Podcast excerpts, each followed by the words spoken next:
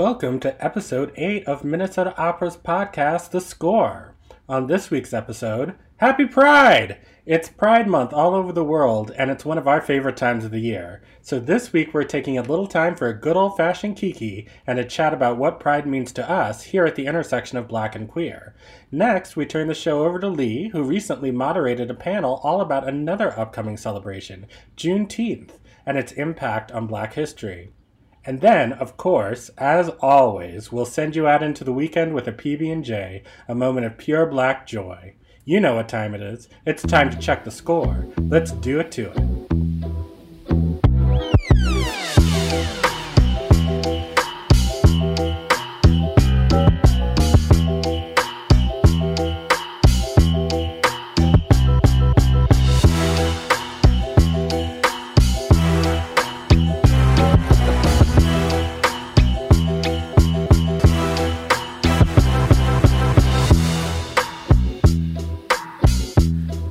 All right, scorekeepers, welcome to episode eight of The Score, Minnesota Opera's podcast, where we talk about opera, classical music, events of the day from a B I P O C perspective. I am your host, Rocky Jones, the E D I director here at Minnesota Opera, and I'm here with my other host, my co-host, the lovely and talented Paige Reynolds, Civic Engagement Manager at Minnesota Opera. How are you, Paige? Hey, I am. I'm good today. Um, oh, that's good. Besides, you know, being sounds like a question mark. Hot. Yeah, um, I was. I was gonna say, you know, coming to you from the land of the Dakota, colonially, colonially, colonially known as uh, the Twin Cities. Also, apparently, according to the weather, uh, Satan's armpit. Um, apparently. Like, what is this? Minnesota is trying to be Miami. This is a mess. And it's just not working. This is a mess. I moved away from D C for weather like this. Like, this is, no. This is not what I want. Um, but um, we, unfortunately, today are without our fearless leader, uh, Mister Lee Bynum, Vice Aww. President of Impact. But Miss we want to, well, but we do have something special for all you Lee Bynum stans out there. And I know there are one Yay. Or two of you out there. So we'll get into that in a minute. Um, but yeah, on this hot, hot day in June, so excited for June. I feel like, you know, for the first seven episodes of this podcast, we've been talking about George Floyd and Derek Chauvin and all of this, you know, kind of, you know, bummer stuff. Um, but I'm so excited because it's June. We are getting into summer, and it is time to celebrate for a number of reasons. We've got Juneteenth coming up on the nineteenth, mm-hmm. which is wonderful and exciting. Um, we've got uh, Pride happening all month. So happy Pride. Happy to, Pride. Yes, to all of our fellow L G B T Q I A plus family. It's so exciting. I love Pride. It's this this one of my favorite times of the year. Love it. Where you just go outside, put on your short shorts, act a fool, or you know, whatever you feel like. Apparently kink is not allowed at Pride anymore. Those short shorts aren't kink. I have thoughts and feelings, but that's another podcast. I have thoughts and feelings about that as well. We might get into that. But so are you excited about Pride? It sounds like you're so excited about Pride. I am. I am. I mean, in what has just been such a dumpster fire of a past year. Oh my God. This Pride feels like like a bright spot, you know, like it does. Like I'm I am kind of lifting my head up from a kind of cynical or state or pessimistic state I've I've I've been I've been feeling. Um like a, a skepticism, a natural skepticism, but Pride has me like, you know what? Yes, like all the rainbows, all the all the reminders that Pride started as a riot. Um, yes, all of yes, the absolutely. I mean, especially just being able to like, I'm gonna be colorful anyway, like but to have everything be that for Pride Month, great, love it. And just like, I don't know, finding so much um camaraderie, you know, mm. like as queer, like people, there are so many spaces in which we're like, we have to shrink ourselves, or you know, even if we're even if we're accepted, we're told that, you know, we can't be too much. And um Pride feels like a lot of like us can like encouraging each other to just lean into that too muchness, like yeah like totally. like yes, you are too much for some people and they don't deserve. Like, you are too much and they are not enough, honey. Like, and that is what it, that's just what it is. Be your beautiful, queer, trans, asexual, intersex, whatever your identity is, self. And I, yeah, I, I love that. It's hard to not feel like uplifted by that. Yeah, and it's just this wonderful reminder. You know, I think so much, uh, there's so many, you know, debates, you know, that happen, you know, especially like in the run up to, you know, marriage equality and, you know, debating the Equality Act and all of this stuff, where it's like, you know, well, are we, are we trying to assimilate into sort of, you know, heteronormativity, you know, this idea of, you know, like, well, we want to get married and da da da da. And it's like, this is like that time of year where it's just like, no, we are different. We're like so different, and it's so cool. And it's so fun, and we're just going to put that on Front Street, and it's going to be like colorful and exciting, and you're going to love it. Deborah Cox is here. Yes. Just sit back and enjoy. So, you know, I'm, I'm curious, you know, what is sort of, do you have any plans for this Pride, or, you know, what's, what's sort of your favorite part of, of Pride? You know what? I don't have any plans this year. Neither maybe, do I. Maybe which is because so sad, there's, 'cause I've, right. I there's no sad. parade. I, we're not quite sure what the festival is going to look like in Loring Park this year. Right. Um, you know, so I'm just kind of, that for me is a big tradition, is like yeah. we always go down to the parade, we always walk around Loring Park, and then, you know, get obscenely drunk and do whatever. The less said about that, the better. Having a good time. Having a grand time. Having a grand old time. Yeah, it's like hard to, to kind of suss out some other kind of celebration. Like, I feel like, of course, Pride Month needs to be observed. Yes. In some way. um, other than just like buying a bunch of shit, like like the corporate pride and all yeah, of that. No, no, so no, no, no, no, I could no, go on a I different don't. rant about that. But um, yeah, there needs to be like an actual celebration. I don't know what that is without somebody telling me, hey, here's a big festival. So maybe we need to, to plan something. Um, oh, oh. oh. All right. Maybe we'll just have like a little parade around my house. Yes. so Let's so what was your first Pride experience? I'm so curious, because I feel like, you know, I feel like we are always sort of saying like, you know, like, oh, like, I mean, there is like an age difference between the two of us, but it's always like, you know, oh my God, I'm like your grandpa. And it's like, no, I'm super not. But like, you know, I feel like Pride has changed. And so yeah. like, you know, I'm curious, you know, what, what have your, like, what have some of your favorite Pride experiences been, or what's your, your, your first Pride experience? Yes. So I don't remember if I actually went around Pride Month. I went to multiple of them, but when I went, when I still lived in D C, they would have these things called Black Femme Brunch. And it was just like Black femmes and anybody who like identified with that spectrum, like of oh. any gender, gender identity, but Black, you gotta be Black.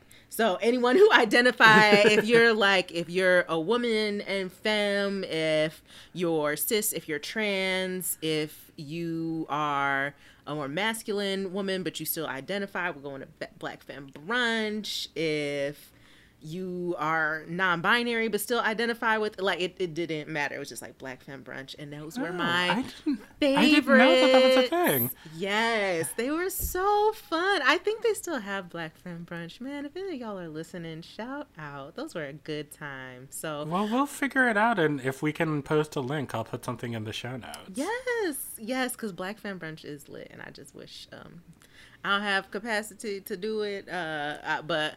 Uh, somebody in Minneapolis talk to the people in D C and see if they want to start another chapter.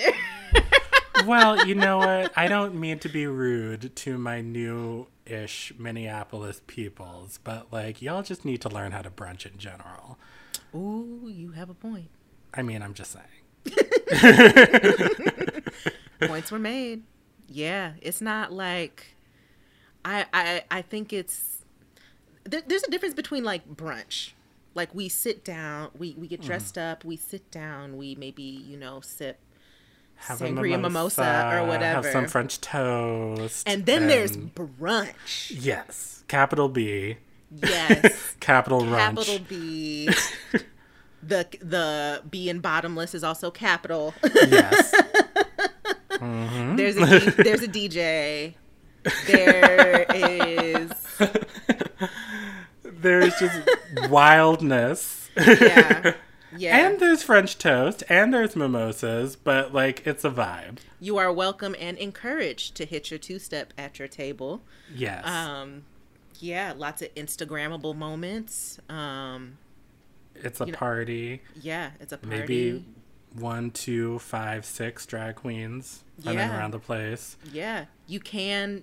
you know, yell Cardi B lyrics as they come on at the top of your lungs while feasting on your chicken and waffles. Lights, beautiful. Sirens, all of it.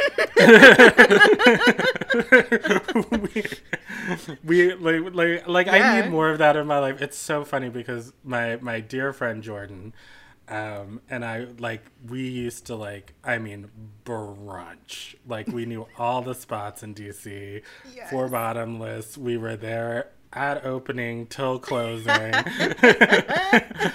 And when I moved here, he was just like, oh, like, you know, I just miss going to brunch with you. Are you are you and Dennis going to brunch? And it was like, we've been to brunch once, and it was just like two mimosas and, like, some eggs, and then we left. And I was just like, this just makes me too sad.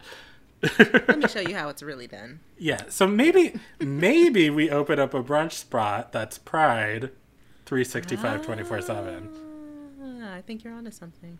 Thank you. I think you're onto something. Pride brunch. We're gonna show Minneapolis how to really brunch, or yes. Saint Paul. Let me let me. Or Saint Paul. You live or in Saint Paul. Paul. Let me not be. Let me not be like that. No, no, no, no. It's it's it's fine. Either way, or we could just have two. Or two. We could franchise. Let's it's a beautiful it. Thing. But so femme, so Black Femme Brunch. Yes, that was and.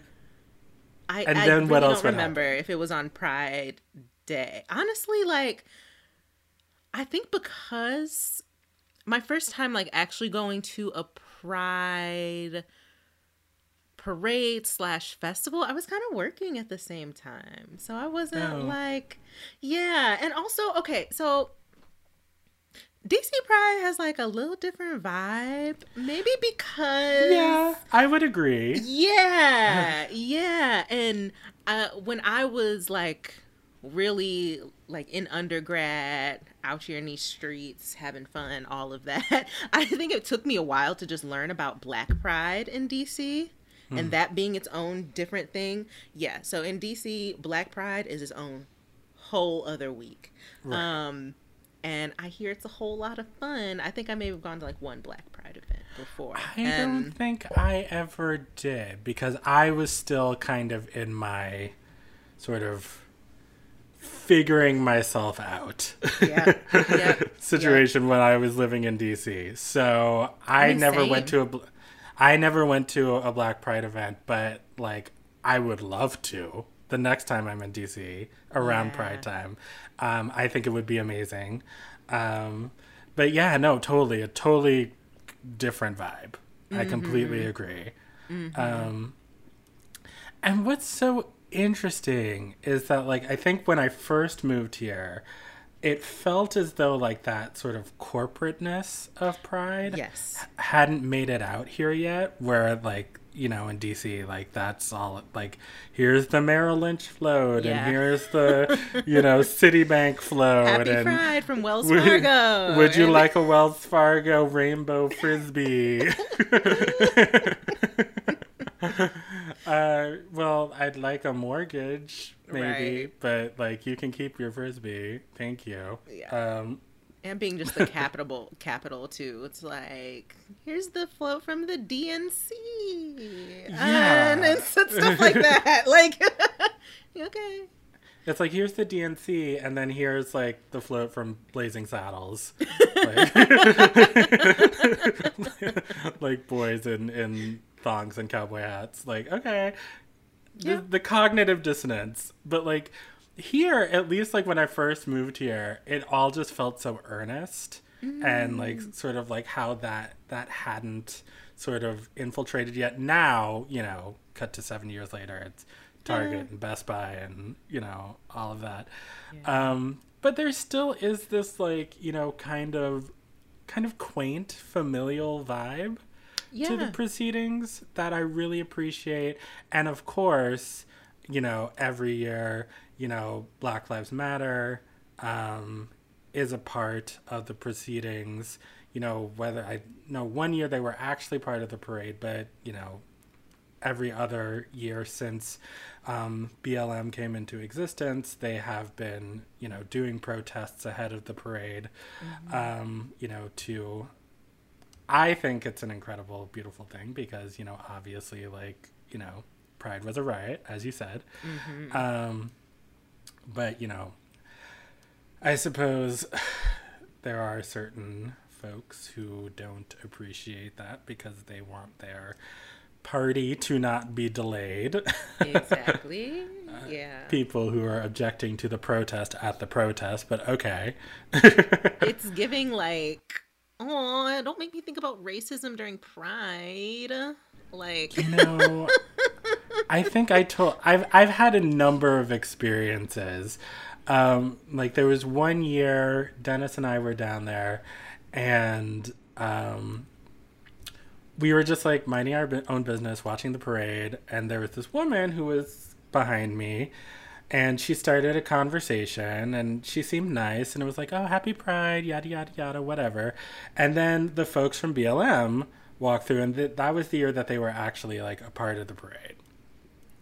And like, you know, and I was like, yeah, woo, B L M, yes, absolutely. Um, you know, and I was screaming and whooping it up.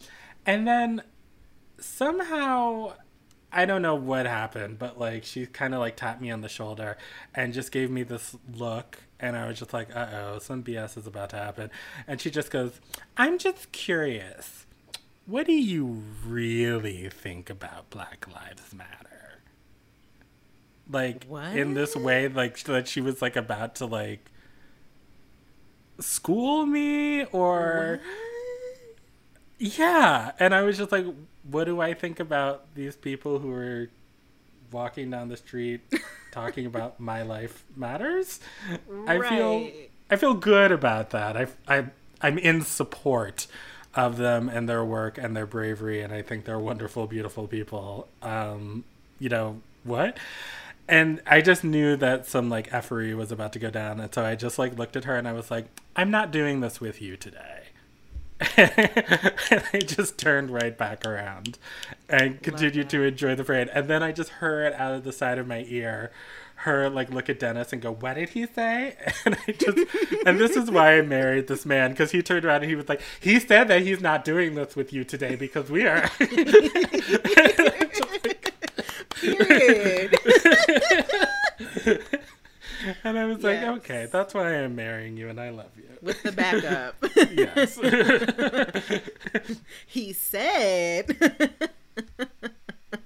Love it.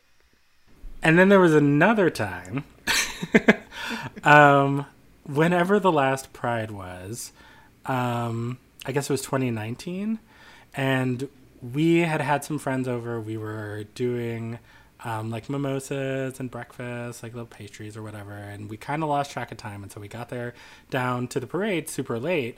And um, so there was this woman there, and she was there with her child. And, you know, and obviously I am not going to presume how this child, um, you know, what their, their gender identity is, because I didn't ask. But the, you know, I, I would guess that the child was queer. And she was, um, you know, standing there taking pictures. And we kind of staked out our spot, and I was standing on the end of the group, and we kind of struck up a conversation like, oh, happy Pride, whatever, yada, yada, yada. Um, and so then I started asking her like, oh, did the parade start late? Um, you know, we were, you know, it took us forever to get down here. Um, you know, but, you know, were there protesters? Were the, did the B L M protesters come out? And she was just like, yes, they did. And I'm so mad. I feel like somebody should shoot them. Mm. And it's just like, I, wow. I, I'm sorry. Wh- Did you just say I'm that? sorry, what? Out your mouth? Really? Yeah, at Pride. No filter. um, like, I mean, at anywhere, but like, especially at Pride.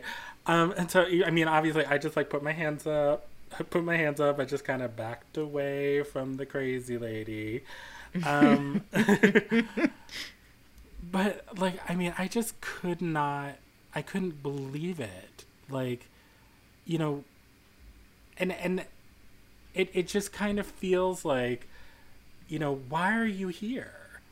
You know, yeah. If you're not here to support the entire community, which, you know, means, you know, people of color, um, like whose lives also matter. And it just, you know, it, it, it brings up for me just like this idea that like, you know, you know, what really is like, you know, allyship to these people? Is it just like, as long as we're like entertaining them, like as long as we're not like, you know, hurting their feelings? mm. Um you know, and if that's the case, like, you know, like you can keep your allyship, like that's keep cool it. That's fine. And we're we're gonna have a good time over here. Um so I don't know. Yeah. It just it's like clearly your support is conditional. Mm-hmm. Like it's super conditional. Like anyone who wants to call themselves being an ally to queer and trans folks, but then is gonna like react so violently when when race is also brought up. When like at th- at this point, not that you need this, there are whole studies that say our experience as queer folks is, is not it's not the same as what white mm-hmm. queer folks experience. So if you that's really your reaction, like I question if you're, or I would say you're not even really like an ally at all. Like no, no. You're not. You're just not. It's not. Definitely I don't not. see them as either or. Definitely not. And it's just, I don't know. Sometimes I just wonder what exactly it is that they think is happening here, because we all know that, like, you know, Pride essentially is a is a protest, like you said before. Like, you know, the first Pride was a riot, and it's like you're upset about like a protest at the protest. Like, why are you here? It just doesn't make sense to me. Like the like the. Sort of the cognitive hoop, like, like, you know, all we are really are just, you know, we're just glitter and streamers and jock straps and, you know, disco music and, mm-hmm. like, an excuse to, like, come down and get drunk. Like, no, no, that's not what this is. Mm-mm. Mm-mm. And it's like, this is about liberation, but liberation from attitudes like that. Exactly. Exactly. And so much of, like, what is foundational to...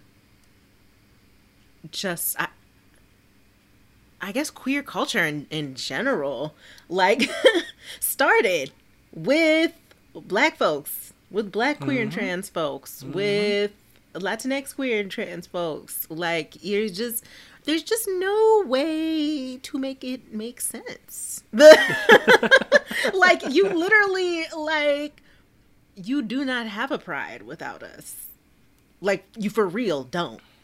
So I, I how did we how did we get so far away from the origins? Even like, and, and and I love that you mentioned people like reducing it to just like glitter and fun music and all of that, because there's actually there's so much about it that is actually like political.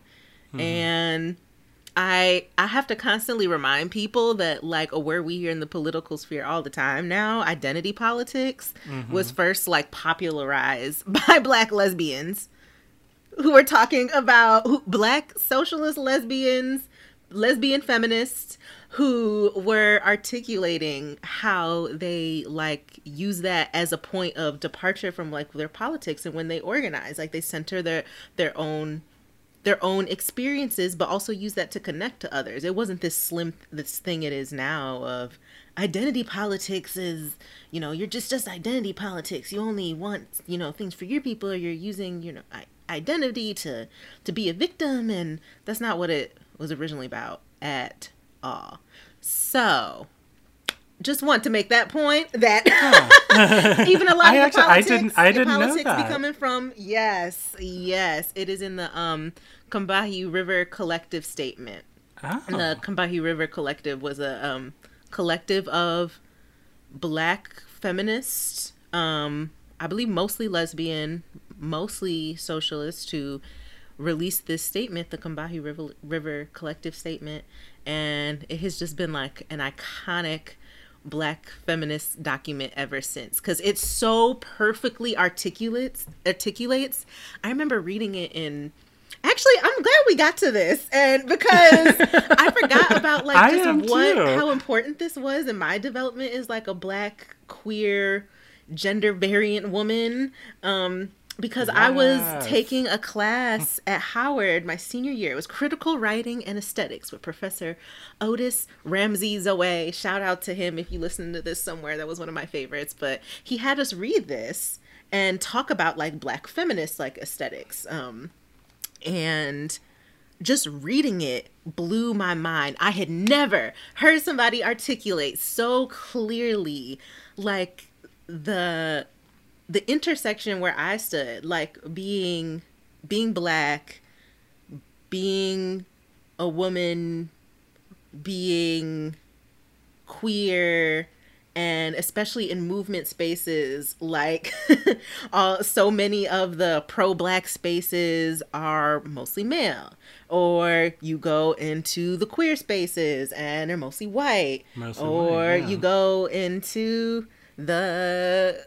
the feminist spaces and it's mostly white women, or and you have to try to alert them to their to their to their racism, or these women were even talking about like being leftist socialist, and in those spaces still having to, I mean, much less so than the others, but still having to get people together. And I felt so so seen by that mm. document. If you've not read the Combahee River Collective Statement, then you um, need to no. read that.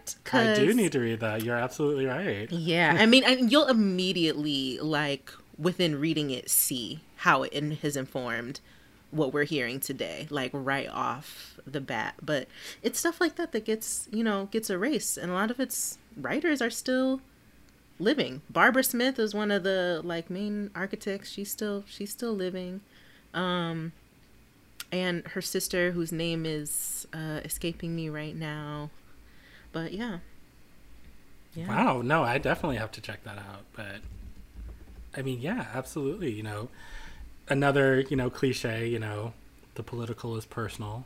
Mm-hmm. mm-hmm. And it's like, yeah, absolutely, one hundred percent. Yeah. Um. Ay yay, people.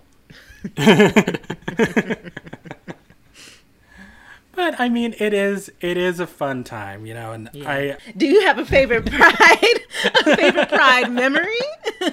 um. Okay. Had some well, fun time somewhere in there. well, I okay. I, I I'll give you two answers. So the the unserious answer, like my the funniest memory I have of Pride. So um, my friend Jordan that I I mentioned earlier, you know, is super straight, just capital S straight, the straight straight as an arrow. And so one year when I was in D C, um, I didn't like, you know, we've been talking about, I I didn't have like a huge queer community mm-hmm. when I was there. And I had been writing for um, a queer publication, which has since gone under after I left over some white nonsense, but I'm well, not going to, my Virgo Mars is just going to keep that under wraps and not be shady. Not going to spill that tea. I'm hot. Not going to spill that tea, but what hot. it was. What it resulted in is that this feeling of the queer community that I did have at that time, sort of not really sort of feeling very comfortable, like sort of being in that space and sort of, you know, feeling kind of sad um, that I felt like I didn't really have um, a community to spend Pride with that year. And so he was like, I'm here to support you. I'm going to be your ally. We're going to go to Pride together. It's going to be great. And I was like, cool. This boy shows up to DuPont Circle wearing a Breaking Bad t-shirt. Ooh. And some cargo shorts. Oh, no. And I was like, honey, okay. Oh, well, gosh, okay. You're here. You should have sent me matters. some pictures of your outfit first. We could have helped, I mean, but that's okay. You're here. Like, we can take an Uber back to your place and we can pick something out that's a little bit more appropriate. We're not late. But, it's fine. It's fine. But he was there. He was there. That was what was important. And so we staked out a spot. And it was actually an amazing spot. DuPont Circle, like, right um, where the parade turns up New Hampshire. Um, Avenue, just like this perfect spot to be able to see anything, and we were right in the front. And like as the parade was starting, like, you know, it's, you know, people are throwing beads and music and dancing, and it's super exciting. And like I could see him like like at first like he wasn't sure exactly what to expect because he, you know, never been to Pride before, like, you know, was keeping an open mind, but was still just kind of like, what is all this? What is you this? know, what is what is going on here? And like as like, you know, he's getting more beads around his neck and like, you know, water sprayed on him and stuff. Like, mm-hmm. he's just like, and like having like the best time. Of course. And like the hugest smile on his face, and he's dancing. He never dances. It's like, you know, s- super fun. And then this nice young gay man comes over and puts the coupon for Chipotle, the two for one Chipotle in his hand.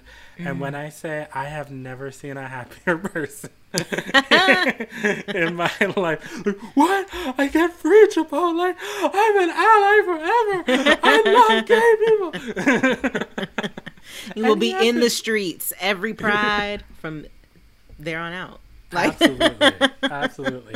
And, you know, and he was the best man in my wedding. He, so he has been a, a staunch, a staunch Brock ally um, ever since. Um, so shout out to Jordan. But my, my real mm. answer to that, um, I mean, I guess the sentimental one is really just all the Prides. Um, you know, Dennis and I have been together for, it'll be nine years in July, Aww. which is insane. That's beautiful. Time just flies. But like all of the ones that I've gotten to spend with him, um, because, you know, I was born in nineteen eighty-one, um, so I'm kind of like a cuspy millennial, and mm-hmm. so, but uh, like, you know, I still remember a lot of those sort of like Gen X sort of cultural moments, touchstones, whatever, what have you.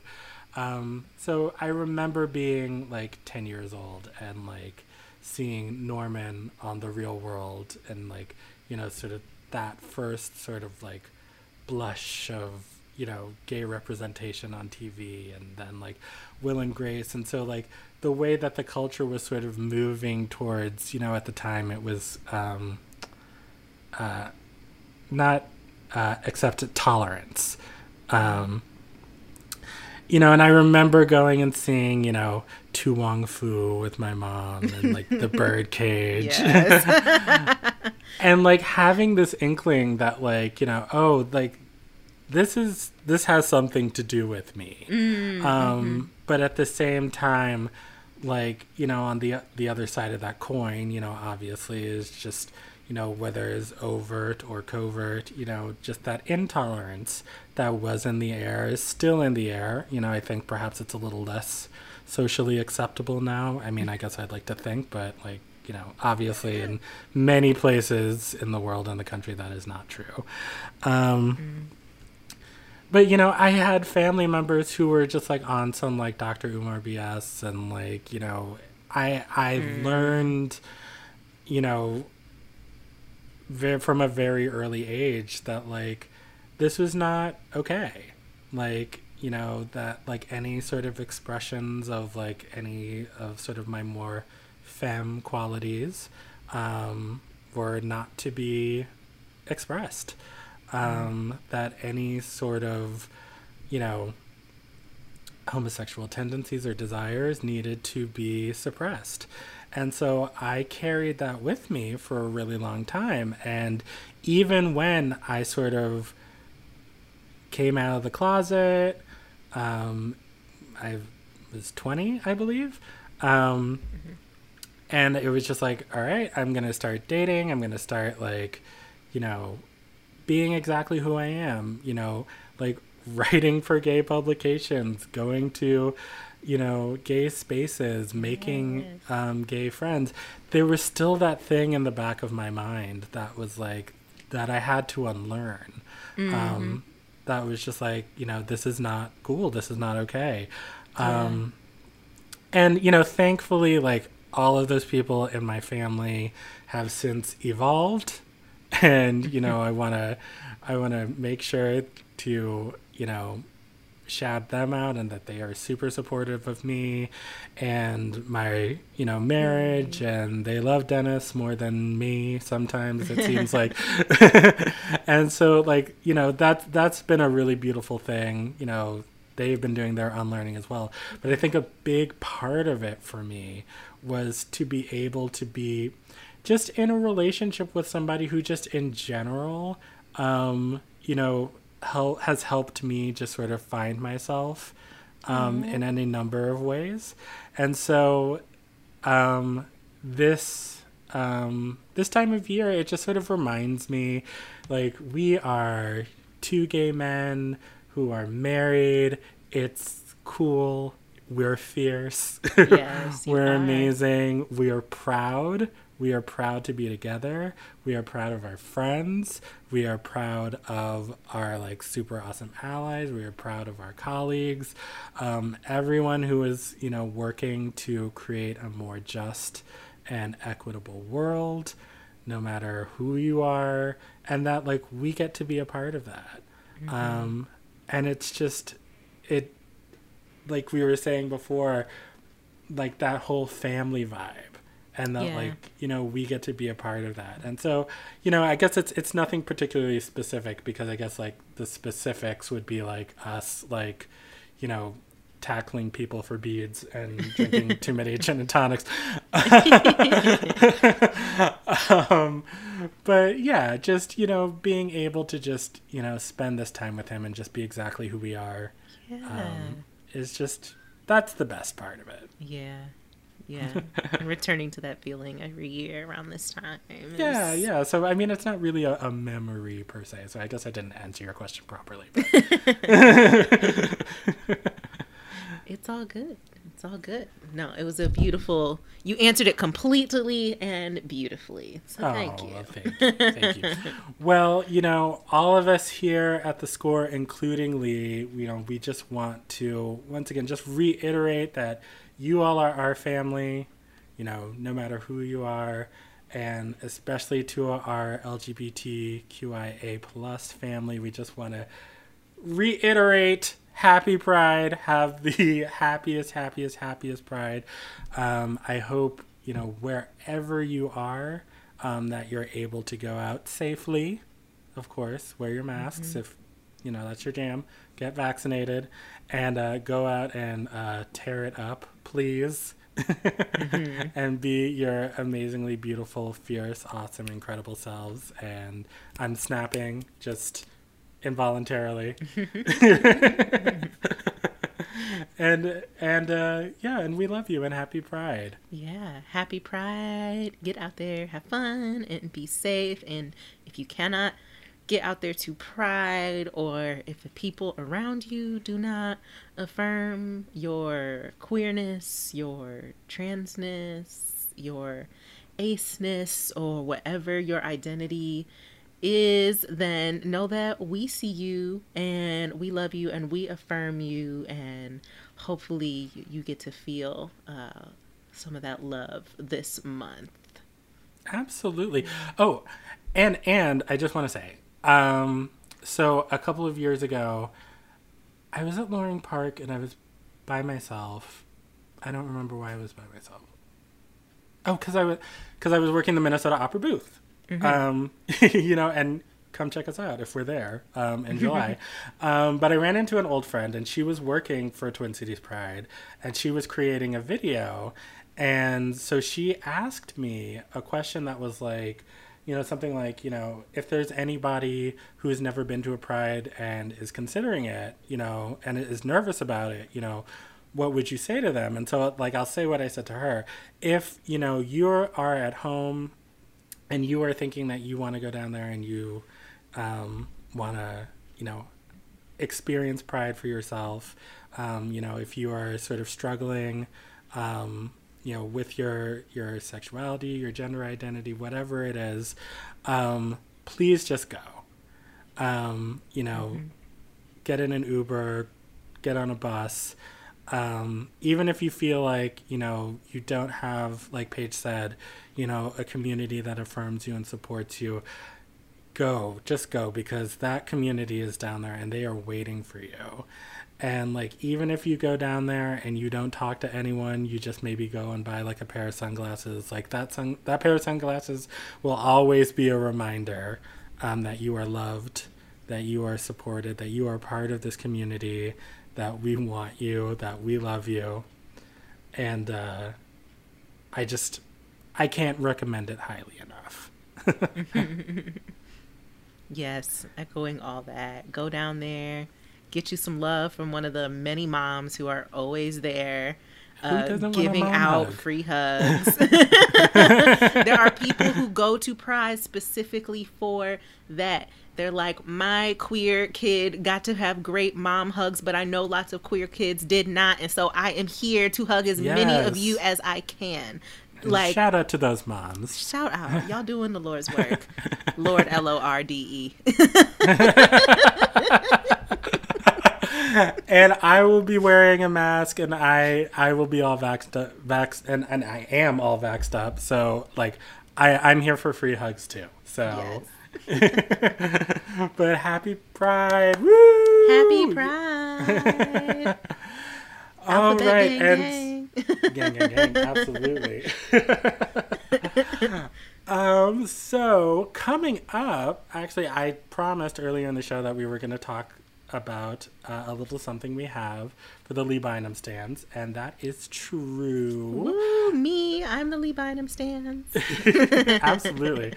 Um, so this is going to be coming out on the eleventh, I believe. So yesterday on the tenth, Lee hosted a panel discussion called Remembrance and Restitution, a conversation on Juneteenth, the Tulsa Race Massacre, and their legacy in African-American history. Um, you know, we are super excited to be celebrating Pride all June, um, but on June nineteenth, um, Juneteenth is coming up, which is another exciting, incredible um, celebration for the Black community here in America.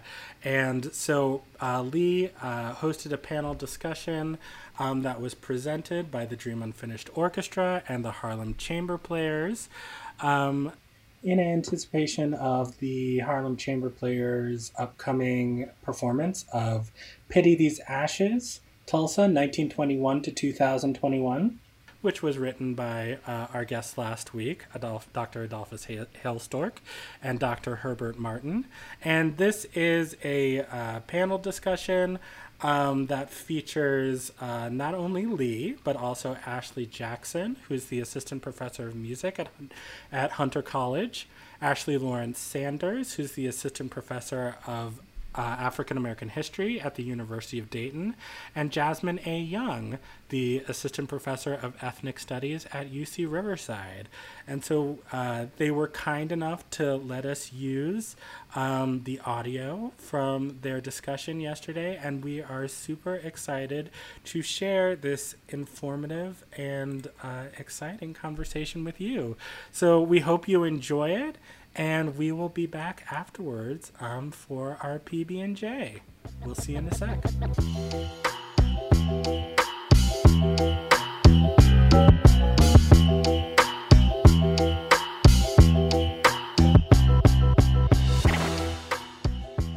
Hello everyone, and thank you for joining us this afternoon. I'm here with three wonderful colleagues to discuss the Tulsa Race Massacre, Juneteenth, and why they matter, especially to Black arts. So I wanna make sure that you know who is with us today, whose knowledge we will all benefit from hearing. So perhaps if we could start with you, Ashleigh Lawrence-Sanders. We'll just go around, introduce yourselves quickly, and jump right into the discussion.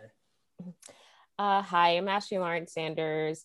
Uh, this fall, I'll be starting as an assistant professor at University of Colorado, finishing up my time now at University of Dayton. Uh, I generally work on Black historical memory, and currently I'm working on my first book project, which is on Black Civil War memory.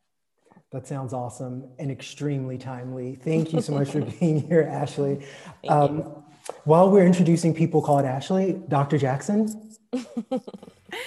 Hey Lee, um, my name is Ashley Jackson. I'm an assistant professor at Hunter College in the music department, and I'm a harpist as well. Uh, and I guess my most pressing project at the moment is working on my debut solo album, which looks at conversations between African American spirituals and future forms of Black musical expression. So really happy to be here.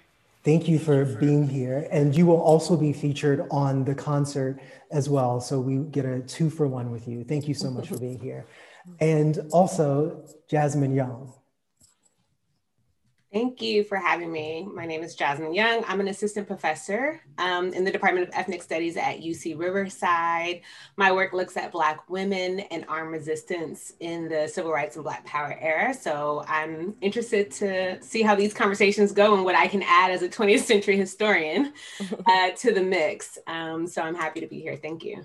Thank you so much for being here, Jasmine. I've been such a huge fan of your scholarship for I think the last fifteen years or so, as you know. So I'm so happy that you can be here today in this context.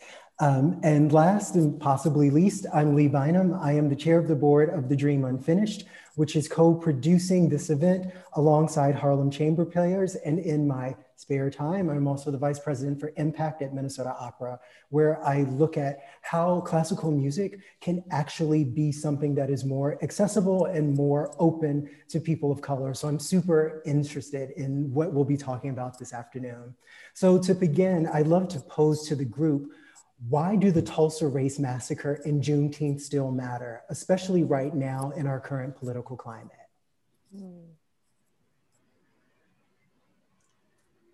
Well, I mean, I could, I could get started. Um, I think that we're actually in this really interesting moment where uh, just the, the violence of the state has led people to really reconsider and to revisit a lot of historical events and also sort of Black commemorative traditions. Um, and in a weird way, the Tulsa Massacre to me has been having like this moment, which feels like a weird thing to say about a really violent event, but it's been having this moment over the last like five to ten years or so in popular culture and like social media history. I don't know what way you want to call it, but I've seen a lot about like Black Wall Street, right, and you know, everything about Black Wall Street just coming up again and again. I saw it on a t-shirt. Uh, t-shirt on Instagram, a picture of Black Wall Street burning. Like, so there's a way in which it's also weirdly become commercialized, like Juneteenth. Maybe we'll talk about that later.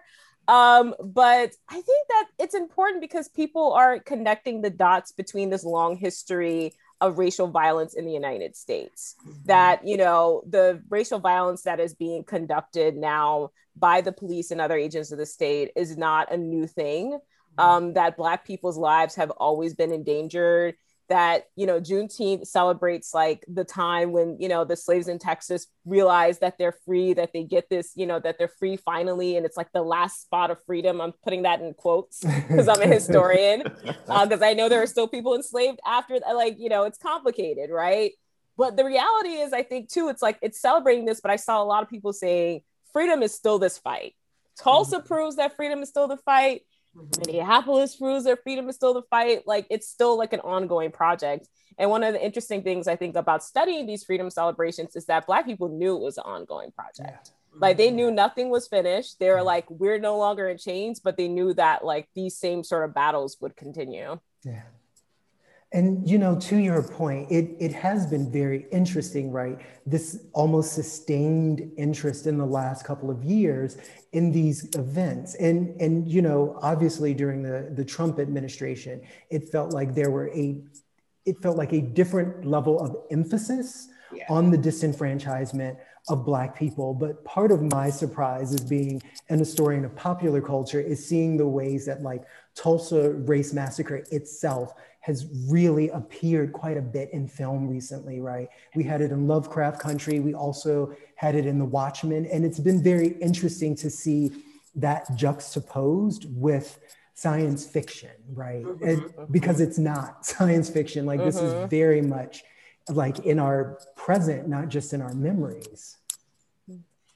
I was kind of excited to see it in, um, in The Watchmen. Mm-hmm. Um, Partly because, you know, it was coupled with this this uh, Skip Gates, uh, what was it? The the Bureau of Reconciliation. Yeah, that's like the, the Heritage Center. Yeah, like, yeah the Heritage Center. Yeah. And then you can kind of go back. And so there was this way in which, as historians, I think we're always kind of interested in how do we make this history accessible right. and really kind of matter for our present day. And they, right. I think that they did this interesting thing. And I was like really excited about it, you know, and I'm not always excited about the ways in which um, T V and films kind of take up these historical moments because they just decide to butcher them. They're like, oh, these books over here, I'm not going to read those.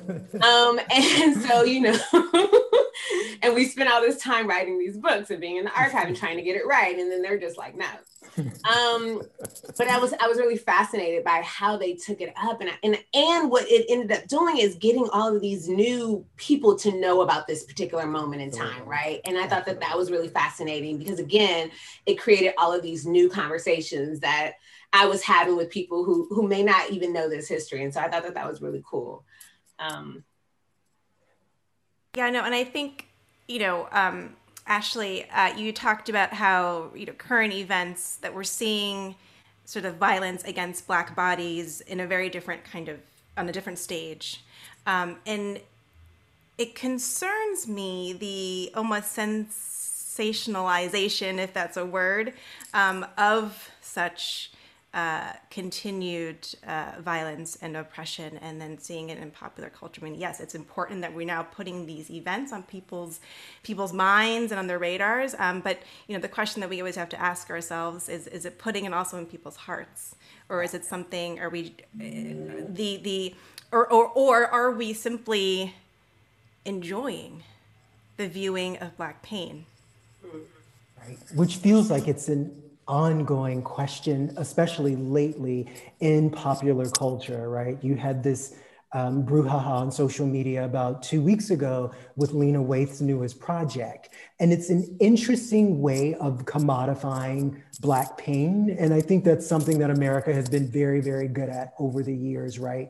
But it's coming at the same time as we're trying to package Juneteenth as this easily portable celebration of whatever we want to overlay on it right now. And I'm, I'm curious how all of you see like that piece of this, right? And, and maybe also why it makes sense as a bookend right now with the Tulsa Race Massacre. I, you know, I might have a slightly controversial view of that, which is that I, it was just so weird to me how Juneteenth became this national thing. I think of it so specifically as Texas, right? Like it is so specific to me as Texas history not just as like a historian, but someone who grew up hearing about Juneteenth. Mm-hmm. I grew up in South Carolina, and Emancipation Day is January first. Thank you. Like, that's the day that the Emancipation Proclamation yeah. was read out, yeah. and that's the day. And then, like, I know that different states have different things. Like in New York, it was like in July, mm-hmm. right? Like in, in a lot of places, it's August first after, you know, Caribbean, mm-hmm. like emancipation in August. So like, it's, you know, there are like very specific local histories around this that I felt like kind of got erased mm-hmm. by everybody like mm-hmm. jumping on Juneteenth. Like, and I think the local histories tell a story, which is that it was not a single moment, right? Like there was not one moment where all Black people were free in the U S at that single moment, that like there was there was differences, right? Like the North had their days because people were free there decades before. In South Carolina, where you had Union troops come through early and start to, you know, started some of the plantations are liberated and burnt down. You have people free. You have, you know, soldiers in South Carolina reading the Emancipation Proclamation about what that means for them. Juneteenth happens because Texas doesn't get you. Like there's just, there are a lot of local histories. And the other like not part that I'm like, maybe this isn't as controversial, is like the corporatization element of it just yeah. felt so weird to me. Coming off of a lot of my weirdness around like corporations being like, we support Black businesses, is like, you know, they were like all taking that in as their thing. Um, everybody getting Juneteenth off, yeah. being like the new push. And like no disrespect to all the Black activists who pushed for that, but I feel like that was kind of like a weird moment for me as like, we're all coalescing around this day off mm. as like a thing to like say at the end of a protest. But it's like, is it a day off? Like, you know, who, you know, is it a holiday? Like, what are we celebrating? If people want to celebrate, it's fine. But it felt like this weird kind of like, and at the end of all this protest about, you know, the death of Black folks, here right. is a holiday. Right. I don't know. I don't know. Maybe I'm just like a true cynic, which I am. But it's a it's a fair point, I feel like, right? That like we are really challenged with maintaining historicity, like broadly in America. That's not something that's specific to people of color or things associated with people of color. And and I think that like we have in the Black community being very, very good about the ways that we have used our art to anchor us into a certain kind of history. But it does feel like this has been something that, I don't know, it's been a little harder, a little less tangible, maybe because for those of us who don't grow up in Texas, it, it isn't a part of of our conception. I grew up in Virginia. We don't have anybody's Emancipation Day. And I, for other people who grew up in Virginia, I think there are clear reasons why that is, right?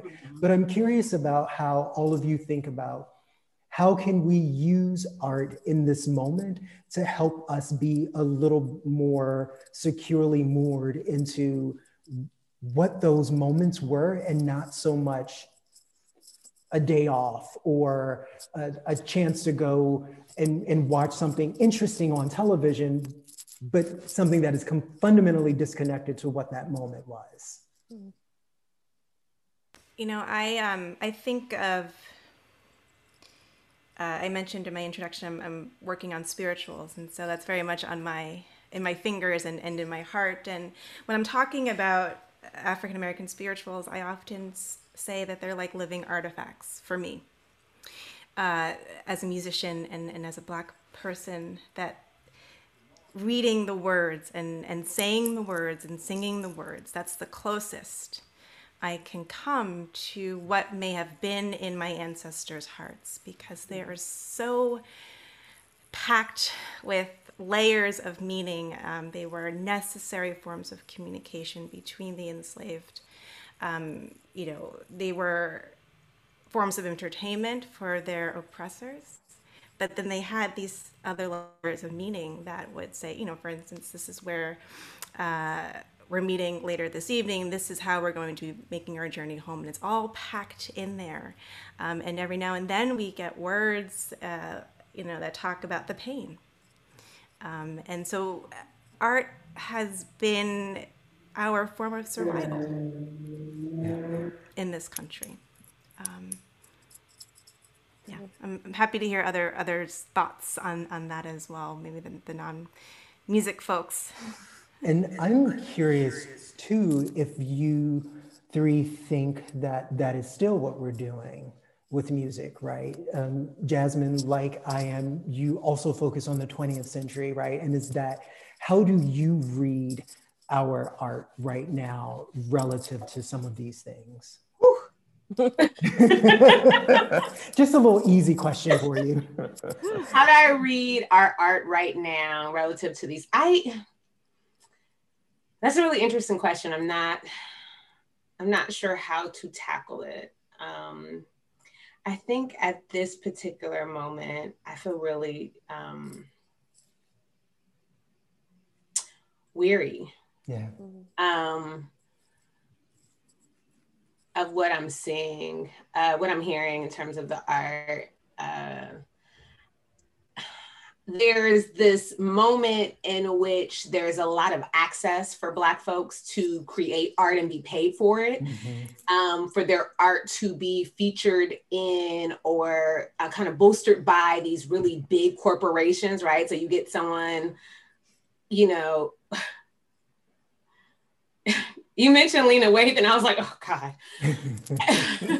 You know, because I was thinking about, you know, this is a person who has all of this access.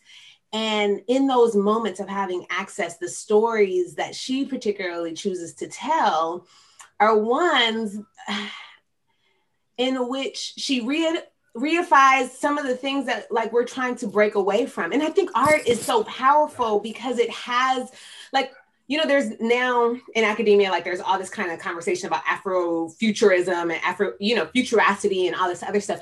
Art is that space, right? Where we can imagine freedom in these ways. We can imagine liberation in these beautiful and, and like vivid ways, right? Where we can smell it and taste it and feel it.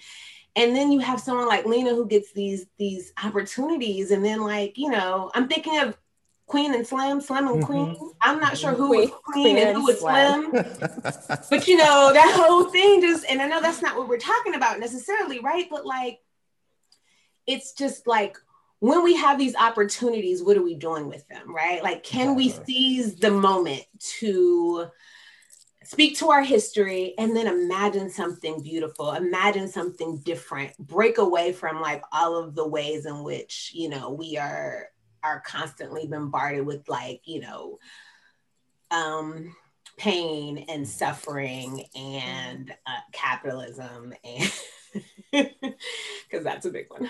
Um, yeah, so so I'm a little wary right now, but you know, maybe I'm just not looking in the right places.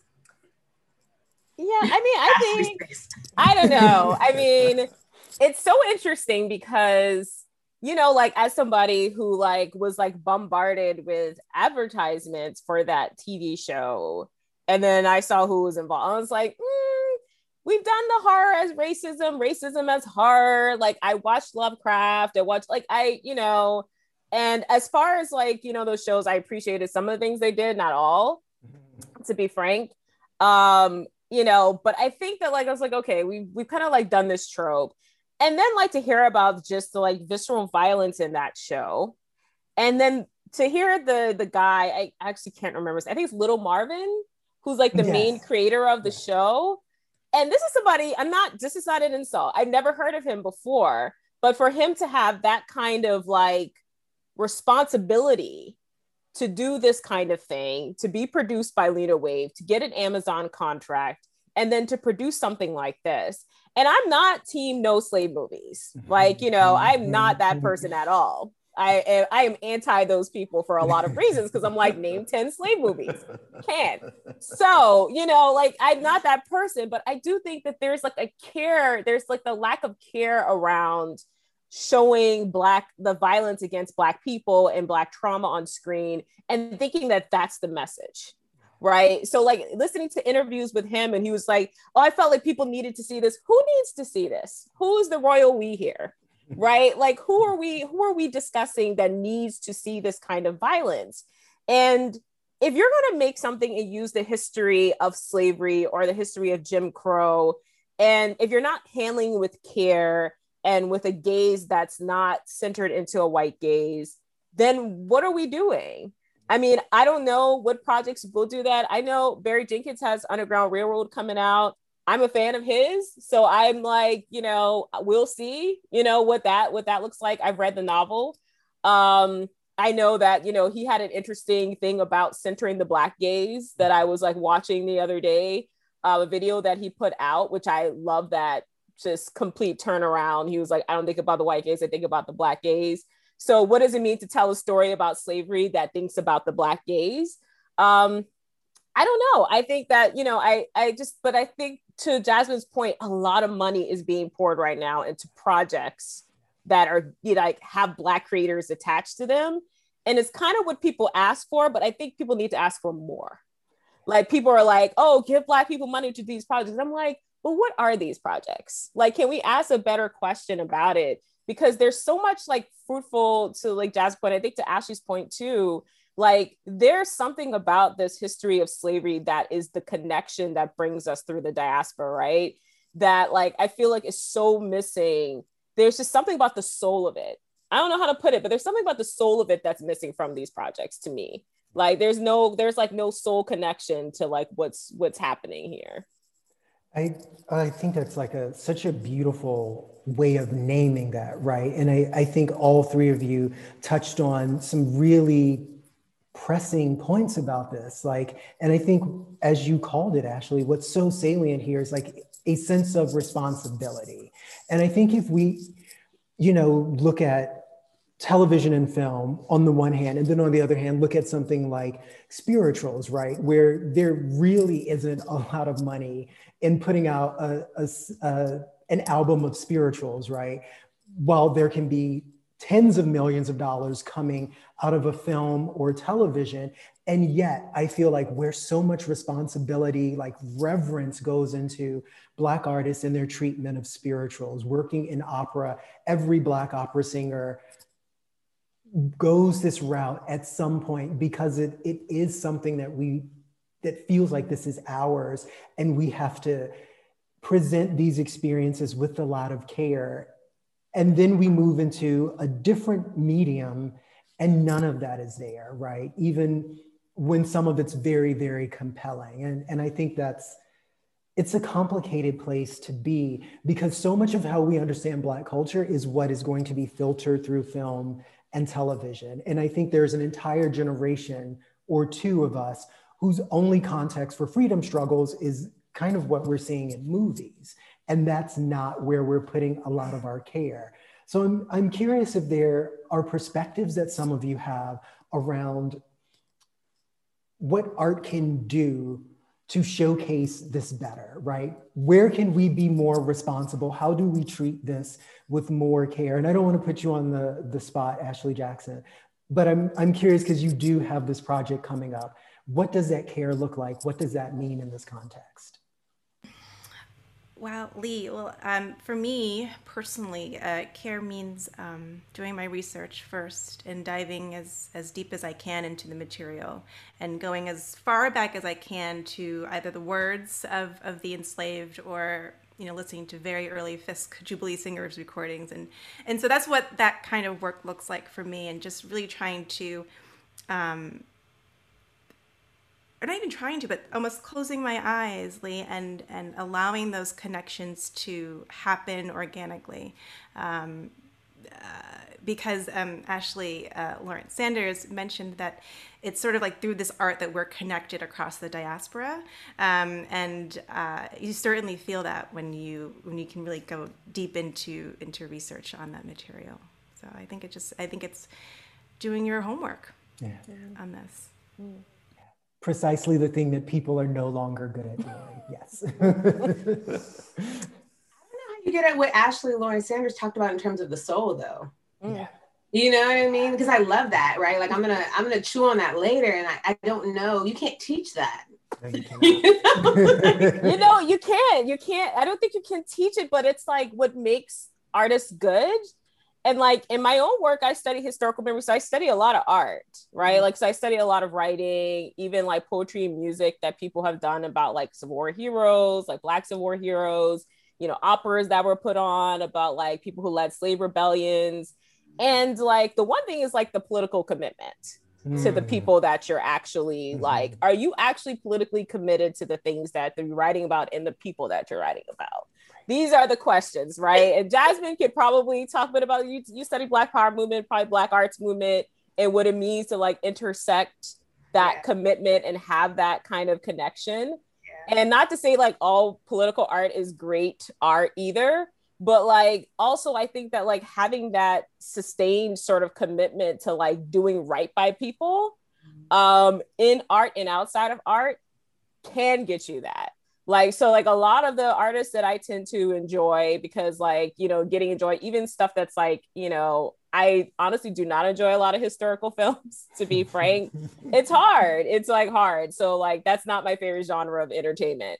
Um, but I think like getting at like music that I like and people that I like, when I know that like, you can tell that they're committed to like, that they've put in the work, that they have a, you know, they have some kind of commitment to doing right by people. And you can tell it in the interviews and the way that they've talked about their process, mm-hmm. how they break down their process, how they engage with it, you know, listening to just Ashley talk just now about like, you know, her process and like how she's connecting to this music. And yeah, I mean, the there's a lot of politics involved in Black art. And I kind of feel like the politics that may be involved in Black art now is not the same kind of politics that have traditionally been involved in producing Black art. For sure. For sure. You know, I think adding to both what these Ashleighs have said and given us, I think is maybe like the more possibilities of collaboration. Mm. You know what I mean? So like I started with talking about like these folks who take up these historical moments and they just decide to just not do any of their homework. Um, what does it look like to be in conversation with folks who do this work, right? Like in a scholarly capacity. And then what does it mean to kind of move that from, from our, from the ivory tower into something else, right? And so in my own uh, journey, I started working with a game designer and we took, um, and she's like, she does physical games. She creates physical games. We created a game called Tracking Ida. And what we did was we took the historical like record of Ida B. Wells and, and her method of journalism and investigative journalism specifically to learn about the lynchings of Black folks and to discover what was behind those lynchings. And we applied that to a game that folks, students could play. And it was such an amazing experience. And it's one that I think we need to be having more of, right? Like how do we kind of we need to kind of break down the silos because yeah. oftentimes we're talking to each other, we, you know, and, and we have like this jargon that we talk about and we think everyone knows what we're talking about. And it's like, when you get a chance to like, just talk to some folks outside of your field, you, you really, you learn how to talk to folks. You, you, and, and, you know, then it becomes about teaching each other. And, and I think that that's super, super important. So. Yeah. Mm. It, it is, right? Because I feel like the, the ability to teach each other is the thing that allows for the, the restitution, right? And I think that's the thing that never has happened. So that's why when, for me, when we have some of these things and whether it's Watchmen or whether it's like twelve years a slave, because we haven't had that restorative piece, and as a community relative to how we've been treated in this country, we have never been made whole. These things can't just be entertainment. And when they don't teach, when they don't put any kind of message forward, I think that adds to the soullessness, right? And I really try to take on, what can I do as an academic? What can I do as an artist to actually pull some of this together and try to bring forth some of this healing, right? Mm-hmm. And, and the last thing I wanted to ask the three of you is, how can we use the work of Black artists, like as individuals, whether we're talking about ourselves professionally or just more generally, how do we use this work being done by Black artists to make some of this res- restoration happen?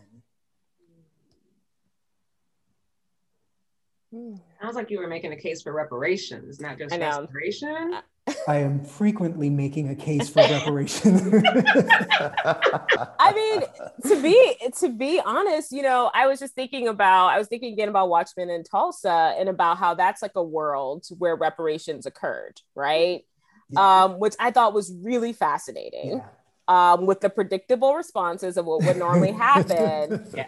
But like my one thing about like that kind of element of that show was that I felt like within the art, you need you needed to focus on this single story. But within that story, there could have been a much broader story about racial violence in America, because within Watchmen, you would think that this only happened in Tulsa. Right. Um, which goes back to like Tulsa sort of starting to occupy this like special space mm-hmm. of like the place everybody knows about, right?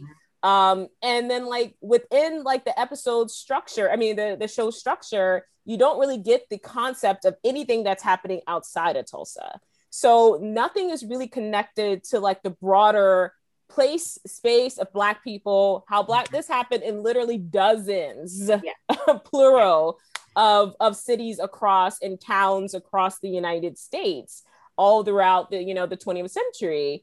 Um, and I think that that's where the limitations are at times, and that there's a, but it could have happened, yeah. that there's a limitation of imagination to mm-hmm. this point of like, you know, well, what if we don't act like these are exceptionalist circumstances and we actually address the fact that this was just a common thing in the U S? So are you making a different show then? Maybe you are, but like, I think that speaks to like the possibilities of Black art is sometimes the letdowns of like art. And I say Black art, I know the show wasn't created by a Black person, though we're Black writers, um, you know, but like that, like that shows sort of like the limitations and the letdown of like how we imagine like what our duty is beyond, or what people's duty is beyond just like an entertaining show, right? Yeah. So like they could have maybe talked a bit more about, oh, well, this happened in Lane, Arkansas, or this happened in Chicago in nineteen, you know. Mm-hmm.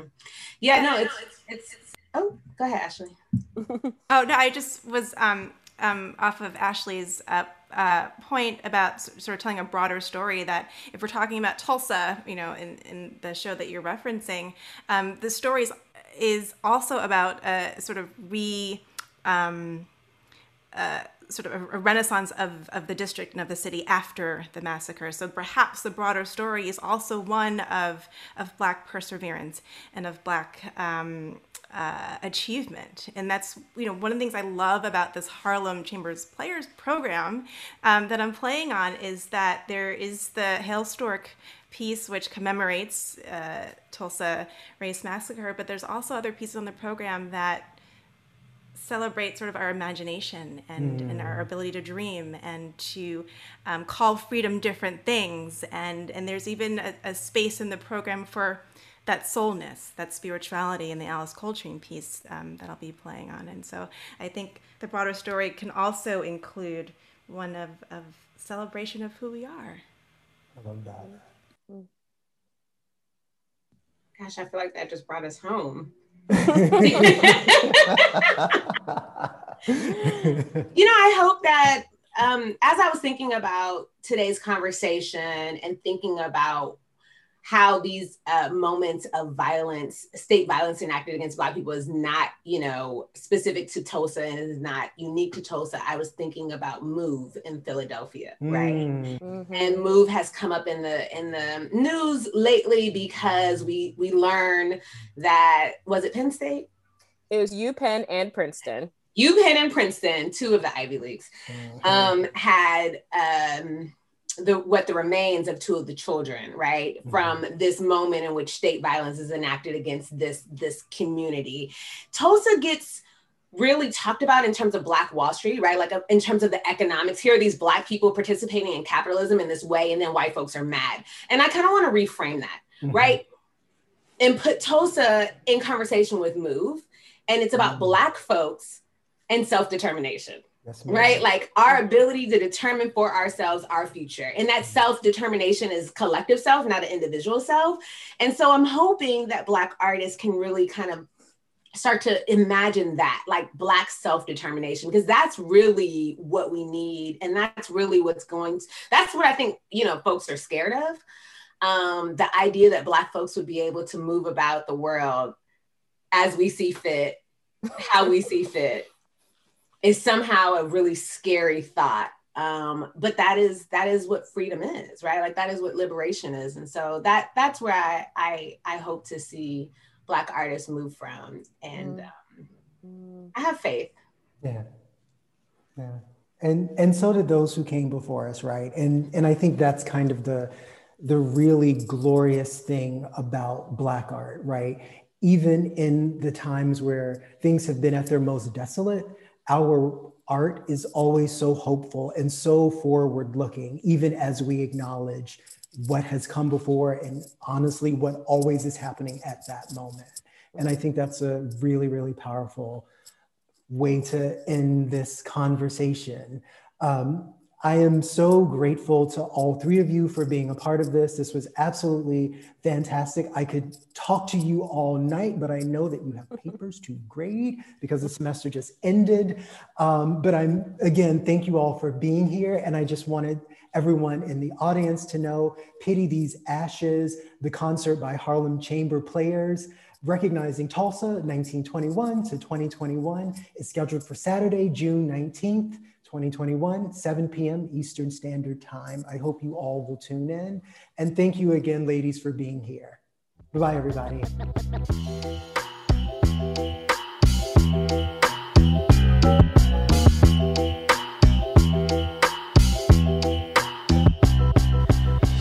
And we are back. Back, back, back, back, back again. So, as usual, um, we uh, are going to send you out into the weekend with a little delicious, sweet little P B and J, a moment of pure Black joy. Yay. And so, Paige, I will go ahead and turn it over to you. Yes, it's peanut butter jelly time. Peanut, peanut butter, butter jelly, jelly time. time. So, my Black joy... Um, coming from the local art scene, uh, this past weekend, I viewed a program at the Walker Art Center. Well, not at the center. It was online, actually, and it was hosted by them. But it was called Body Prayers, uh, Choreographer's Evening. So it was a film. It was filmed, actually, and was full of Black dancers uh mm-hmm. from yeah the Twin Cities, or from I, maybe not just the Twin Cities, but from Minnesota. And it was curated. The curator is Black too. Their name is Deja Joel, and um it was just gorgeous. Like I I actually I realized I know the filmmaker who who put together all the all the different pieces. Uh, their name is Aja Gildersleeve. Shout out to my huh? my homie Aja. Um, okay. But it was just it was so diverse, such a diverse program. It highlighted like a local group, um, Voice of Culture, that does like African drumming and dance. Uh, there was Brazilian, Afro-Brazilian dance. There was hip hop. There Ooh. were, you know, pieces focused on Black women. There were pieces, pieces focused on Black men. There was Black queerness represented. Ooh. Um, okay. Yes, it was everything. I cried at one point. Really? I cried. Okay, I'll, I'll tell you my what? favorite. Um, One of my favorite pieces was from a, a duo, actually, they're twins, called Altawaam. And they're Black, they're Muslim, and their piece was just oh, breathtaking. Like, really? They involved, like, their spirituality, so it started off with them, like, on prayer mats together, and um, you don't hear their words, but you just see them like mouthing prayers, and then it goes into the choreography, and the beat that dropped was fire. And there's just beautiful Black people doing the most beautiful movement, and I just cried because I was like, look at what we can wow. do. Like, but I just that's the power that is the power that we have as artists is so amazing, like, isn't it? It's so amazing. Like, I was moved by by the piece itself. I was moved by just like the expansiveness of Blackness that was represented in the program. And so by the time it got to Altawaam, I was just like ready to, I just, I just love being Black, which is so amazing. Oh my God, look at what we can do. with our gifts. Oh my God. Like that was. But it's true. But it's true. But it's true. And that's why I always say that's why everybody wants our stuff. It's that's true. Why. That's why we got the sauce. Mm-hmm. I don't know. I y'all gonna have to talk to the creator. I don't know what they were doing, but when they made black people, the hand slipped or something. They said, "Oh, too much sauce," but I, I, they tasted it and they were like, "It's actually great." So we're just gonna leave it's it. It's delicious. Yeah, so. Go yes. forth and prosper. It's your saucy sales. Yes. Well, that sounds wonderful. Is it still available? Unfortunately, to watch, or was it no. A, no. It was just oh. available for the weekend. But I see. Maybe I need to send them an email or something. Like, more people need to see this. It needs to be mm-hmm. available for longer. I, do whatever you need to do. Adjust it. The contract. Pay the artist more. Stream this longer. It's it was gorgeous. Yeah. Well, I'm happy that you've had that experience. I want to have it too, though, so I'm jealous. I want that kind of joy. But the, no, that sounds amazing. That sounds incredible. Thanks. I mean, well, the world is, you know, it's slowly opening back up, and there's yeah. more art. Although, well, this was filmed. This was filmed. I, I think I went also, part of the beauty, and it's just that I didn't know what to expect. I didn't expect a full film experience that Aja gave us. I did not expect that. I I thought it would might just be a camera pointed at a stage, and and well, no. we we all learned from Self-Titled and Lemonade that that's not going to cut it anymore. Hello, okay. I mean, it also makes sense because I mean, shout out to Aja, may have been working with that Walker budget. So see what mm-hmm. we're see what we do when we have the resources. Mm-hmm. See. Yeah. Give it to us. Yeah. Well, and, you know, we can, you know, maybe we don't, we can't have that experience for the time being, but, you know, we certainly can, you know, support all of those artists who mm-hmm. are a part of that. So I'll put the, the link to the Walker page on there. Yeah. And or in the short, uh, in the show notes. Why can't I talk today? And so we can, you know, we can support all those folks who are involved in it and just yeah. thank them for their artistry and just making the world a much more beautiful place, which is just what we need right now. Mm-hmm. It's Ugh. so needed. Ugh. It's so needed.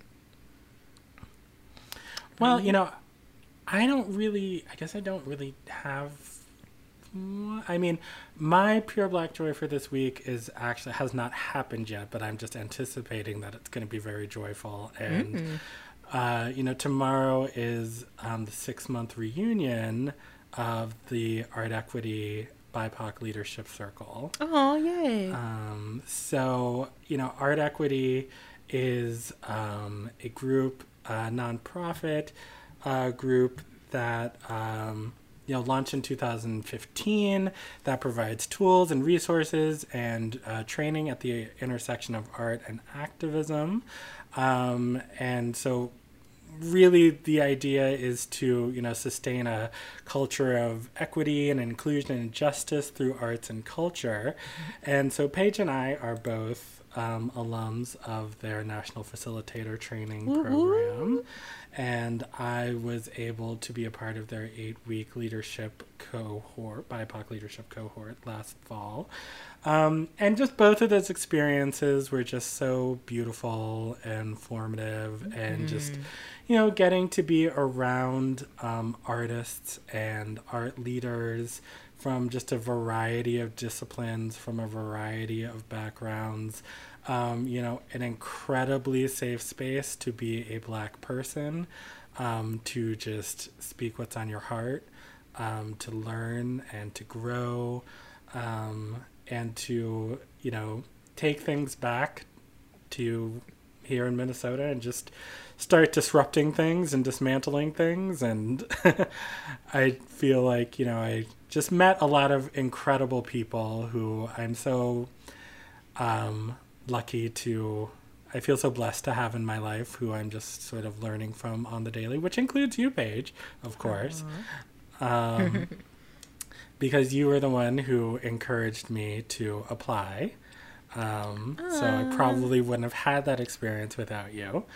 Um, and yeah, so it's just a beautiful thing. So, um, you know, if there's anyone out there who is in the arts who really wants to, you know, start working, um, you know, on just another level, mm-hmm. um, when it comes to your, you know, justice and equity work, um, I highly recommend checking out Art Equity. They have a number of, I know the applications for the second cohort of the Leadership Circle are yeah. out now. There's a board training um, program. There's, mm-hmm. um, you know, uh, how do you, uh, uh, courses around hiring um, yeah. folks of color, um, and how best to do that. It's amazing um, how they've been able to, like, expand offerings to people, like, all levels, too. So there's something absolutely. For board, there's something for leadership, there's something there's for everybody. Just a, you know, a, just a basic anti-racism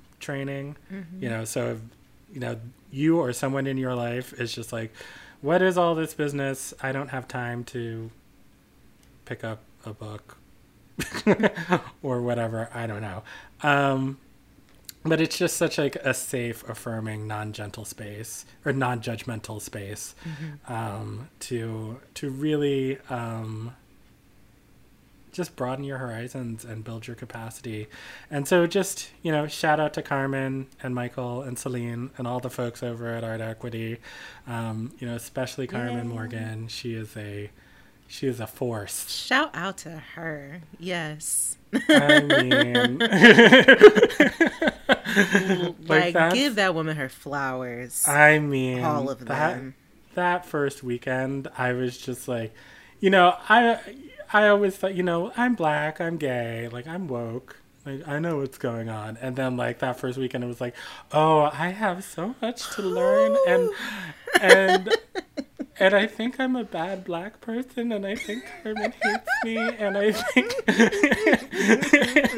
And then by the end of the second weekend, I, like, was, you know, I was sharing an Uber to the airport with a friend that I had made, and, like, she's down there waiting in the Uber, like, getting mad at me because, like, I have my arms around Carmen's neck crying, like, you changed my life. Thank you so much. I love you. um, but she's just, she's just amazing. And the way that she will just get you together in yeah. two point three seconds flat and help you to grow and to see things in such a new way. And so... Mm-hmm. I could turn. This could turn into one big Carmen Morgan love fest. This could we easily need to have Carmen. We can need to have Carmen on this show. We need to reach out to her oh and have her gosh. on here, so so you all can meet her. You don't listen. You ain't got to say it twice. Let's make it happen. we're, gonna, we're gonna make it happen. We're gonna make it happen. Carmen, we're coming for you. Yes. I would. But stand. yeah. So. But art equity dot org. You know, if you don't want to participate in any of their offerings, you know, a donation would also be super nice, so mm-hmm. other folks can have that experience. Um and yeah, just Art Equity is the bomb. So so yeah. I think that's that's my pure black joy. It's happening tomorrow. Aww. But I know it's going to be joyous. So joyous. The yes. anticipation is joyous. We love Art and Equity. Shout out to my cohort, my my my my uh, cohort, my twenty nineteen cohort, and especially um my Black Affinity group. Um, y'all Aww. Are amazing, and I love you. So. Aww. Shout out to all Art Equity. Y'all are, the work they do is so just needed. It's so important. It's so, I don't know, we joke about saying it, but it's so important. It's so important. No, but for real, this is important. But for real. Like, but it's actually like... important. All right. Well, I think that's that going to do it. Yeah, I think it's going to do it for this week. Um, so just happy Pride, everyone. Happy Juneteenth. Um, you know, please stay safe. Get your vaccinations. Um, and, you know, a special shout out to Lee and um, to his whole family. And we just want to send you just some peace and loving vibes and healing, um, you know, as you... weather these stormy waters. Mm-hmm. Um, lots of love from your SCORE family. Um, But other than that, for everyone else, make sure that you rate, review, subscribe, all of the things. Um, share us with your friends. And uh, we will be back next week with an interview with the luminous, amazing, incomparable yes. composer um, and recent um, Guggenheim fellow, Doctor Hey. Nkerun Okoye, um, who is just here to just light up our universes um, with um, amazing ideas and amazing music. And we are, we that was such a special interview, so I'm, I'm really excited, excited to share Doctor it with Okoye, you. Yes. Yeah. So that's will be in two weeks. We will see you then. And until then, bye. Bye. All right, we love you. Bye. Bye.